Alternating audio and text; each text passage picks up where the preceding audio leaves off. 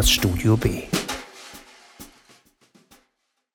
Kerouacs On the Road ist unbestreitbar ein Frühlingsroman.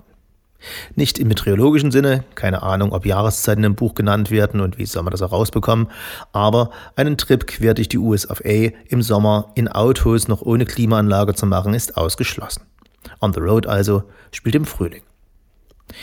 J.R.R. Tolkien ist im Herr der Ringe wiederum ganz klar ein Herbstautor.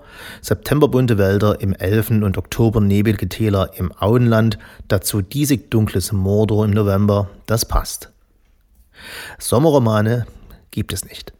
Nie hat hier ein Roman im Sommer gespielt, denn keiner will das lesen. Einen Sommerroman im Winter zu lesen führt zu Depressionen und Suizid und am Strand im August ist es ungemütlich genug, um nicht auch noch im Buch selbst von flimmernder Hitze lesen zu müssen. Sommerromane gibt es nicht. Winterromane sind wiederum allgegenwärtig, weil therapeutisches Kassengeld. Was bleibt einem im Winter anders als zu lesen? Man kann das Haus nicht verlassen, weil es zu anstrengend ist, für die paar Meter in die Bar Anoraks und Winterstiefel anzuziehen und in die Bar in Bademantel und Schlappen gehen. Das darf nur der Dude. Also liest man, und was gibt es Kuscheligeres, als die Vorhänge zuzuziehen, um das, was man in der Stadt Winter nennt und doch nur Schlamm und Hundeshit ist, zu verbergen und zu ersetzen mit Mengen und Mengen und Mengen von Schnee. Es kann nicht genug Schnee sein. Und genau das liefert Jasper fort. Und damit es auch der letzte Borderline-Depressive am 18. November 2018 versteht, dem deutschen Erscheinungstermin des hier besprochenen Romans, übersetzt der Heine Verlag den geheimnisvollen Titel Early Riser, Frühaufsteher, mit dem Schlund auf und rein damit Titel Eiswelt. Es fehlt nur der Untertitel Ein Winterroman. Meine Güte. Die Eiswelt ist, wie in vielen Romanen des Walisers Jasper Ford Wales, Anfang des 21. Jahrhunderts, also gerade eben steht die Frage, wie Wales, an der Westküste der britischen Insel und mitten in den nordöstlichen Ausläufern des Golfstroms gelegen, der Schauplatz eines Winterromans mit Schnee und Gestöber sein kann. Nun, es ist nicht genau das Wales, welches ich noch letztes Jahr von Portishead aus, The Village, not the Band, mit Blick über den Severn gesehen habe. So unbeeindruckend das geografische Name-Dropping soeben in der Rezension, so notwendig ist es im Roman, denn Early Riser spielt auf realen Schauplätzen in Wales, aber in einem parallelen Universum, in dem seit Jahrhunderten Eiszeit herrscht, mit Gletschern bis nach Glasgow runter, Sommertemperaturen von 32 Grad plus und Wintertemperaturen von 64 derer minus. Die Gesellschaft, die sich um einen Winter dieser Strenge gebildet hat, ist eine, die den zweimonatigen Winterschlaf, immer dann, wenn der Winter am strengsten ist, zur Strategie ihres Überlebens gemacht hat. Alles ist auf diese zwei Monate eingestellt, in den Wochen vor der Wintersonnenwende ist Bewegung verpönt, gehaltvollstes Essen anbefohlen, damit man eine gesunde Fettheit entwickle, die man in den acht Wochen des Winterschlafs auch braucht, denn was mit Kindern passiert, die ihren Pudding nicht aufessen, erzählt in diesem Wales die Nanny jeden Abend vorm Einschlafen. Sie verhungern ganz jämmerlich in ihren Bettchen. Oder, fast schlimmer, sie wachen vorzeitig auf und fallen damit der Gesellschaft zur Last. Oder, seit der Einführung eines den Winterschlaf fördernden Medikaments, sie wachen frühzeitig als Gemüse auf und können gerade noch so Sachen wie Tom Jones Songs auf der Gitarre spielen, und zwar immer denselben.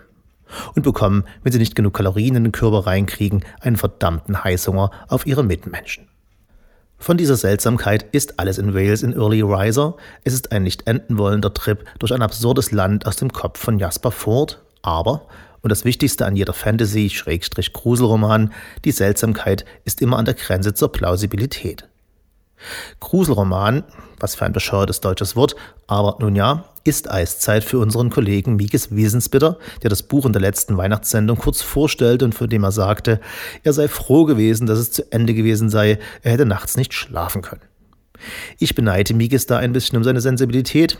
Ich als alter Zyniker lasse mir von einem Roman, in dem ein Pharmakonzern versucht, in den Träumen des Protagonisten rumzuvorwerken, ein sehr schönes deutsches Wort, nicht im Ansatz den Schlaf rauben weshalb ich mir Fortsetzungen wünsche. Ich möchte mehr Stories aus einer Welt wissen, in der zwar die Indie-Bands meiner Jugend im Radio laufen, es aber seltsamerweise keine Schusswaffen gibt, sondern nur Luftdruckwaffen. Eine Gesellschaft, die sich darauf geeinigt hat, dass man sich im Winter zwei Monate hinlegt, ist sowieso mein Ding, aber dass es da immer Outlaws gibt, die sich wach halten und gar nicht schlafen, macht den Roman interessant und es soll sogar Menschen geben, die die Nacht schlafen. Wahnsinn. Diese Outlaws sind, im Fall der Gruppe der Villains, also ganz platt, die Bösen genannt, bei einem Roman von einem Waliser geschrieben und in Wales spielend. Na, genau, Engländer, die mit Picknicktisch und Teekocher im Winter in Museen einbrechen, um rare Briefmarken zu stehlen. Aber, und hier muss ich spoilern, so großartig ist die Idee, es gibt auch Menschen, die im Winter gar nicht schlafen, wie im Fall von Aurora, der unser Hauptheld eines Vormittags begegnet, in ihrer Funktion als Sicherheitschefin besagten bösen Pharmakonzerns. Aurora hat eine halbseitige Lähmung, sie kann nur mit ihrem rechten Auge sehen und bittet entsprechend, sich in diesem Sichtbereich zu bewegen. Unser Hauptheld Charlie, genannt Wonky, ist in seinem ersten Jahr als Mitglied einer Polizeieinheit namens Winterkonsule, die, während alle anderen schlafen, dafür sorgen, dass diese das in Ruhe tun können. Am Abend stellt sich Wonky bei seiner neuen Chefin vor, Toccata, die die gleiche Behinderung wie Aurora hat, nur auf der anderen Seite des Gesichts. Sie sieht mit dem linken Auge, weshalb die rechte Seite ihres Büros aussieht wie Bombe. Erst nach der Begegnung bekommt unser Hauptheld kichernd von einem seiner Kollegen erzählt, dass Toccata und Aurora die gleiche Person sind. Ein sogenannter Halbling, bei dem jeweils eine Gehirnhälfte einen halben Tag lang schläft, die andere Tageshälfte dann die andere. Und die sich übrigens abgrundtief hassen und Fernschach miteinander spielen, weil sie nicht wissen, dass sie die gleiche Person sind. Auf solche Ideen will ich mal kommen, wenn ich groß bin. In diesem Hüstel Winterkaleidoskop spielt eine Story von Kapitalismuskritik und dem Blick auf unsere Welt, die man nur erhält, wenn man eine Geschichte in einem Universum ansetzt, dessen Parameter die exakt nicht zu große und nicht zu kleine Entfernung nach rechts oder links verschoben sind. Dass man sich gerade noch ins Buch begeben könnte, ohne ratlos zu sein. Jasper Ford ist kongenial darin, genau diesen Drahtseilakt zu schreiben. Wir erkennen uns in allem wieder und wundern uns, wie wir in dieser Gesellschaft leben würden, die so viel mehr tut zum Überleben als die unsere und, man kann vermuten, zu spät. Irgendwas hat zu diesen strengen Wintern schließlich geführt. Die Fülle an popkulturellen Referenzen mag nur britophile Leser wirklich zu schätzen wissen oder halt Briten, aber man ahnt immer, und Google ist ein Freund, dass die Welt für jemanden, der Ambrosia Creamed Rice seit seiner Kindheit zum Frühstück isst, sich dem eiszeitlichen Wales, seiner Folklore und seinen existenziellen Problemen noch ein Stück näher fühlen wird als wir deutschen Leser. Aber das tut der Sache keinen Abbruch. Wer es sich gerade in diesem nach Waliser Verhältnissen milden Wintermonaten gerne bequem macht mit einem Buch der Originalitätsstufe exzellent, findet in Eiswelt oder noch besser im Original mit Early Riser beste Unterhaltung und ich hoffe sehr nur den Beginn einer langen Folge von Sequels. Ich vermute aber, dass sich Netflix schon lange und zu Recht in Verhandlungen befindet, die Nummer zu verfilmen.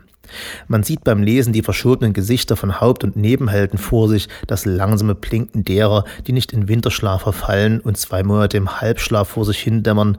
Man hört den Schneesturm beim Lesen vor dem Fenster, die Luftdruckwaffen mit Namen wie Bambi, das kleine Handgerät, bis Stomper, eher für Kühe geeignet, vor sich, zusammen mit dem mit kleinem Budget gut umsetzbaren Special Effects, wenn der Luftdruck kurz den Schnee zu Regen macht und die minus 40 Grad Celsius das Wasser augenblicklich um den Geluftdingsbums zugunsten erfrieren lässt, auf dass ein Kadaver erst im Frühjahr wieder auftaue.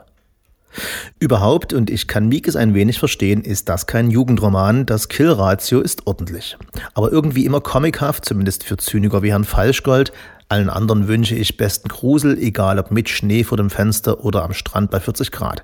Early Riser oder wie der Heine Verlag es will, Eiswelt, ist kein reiner Winterroman, aber einer der besten seit langem.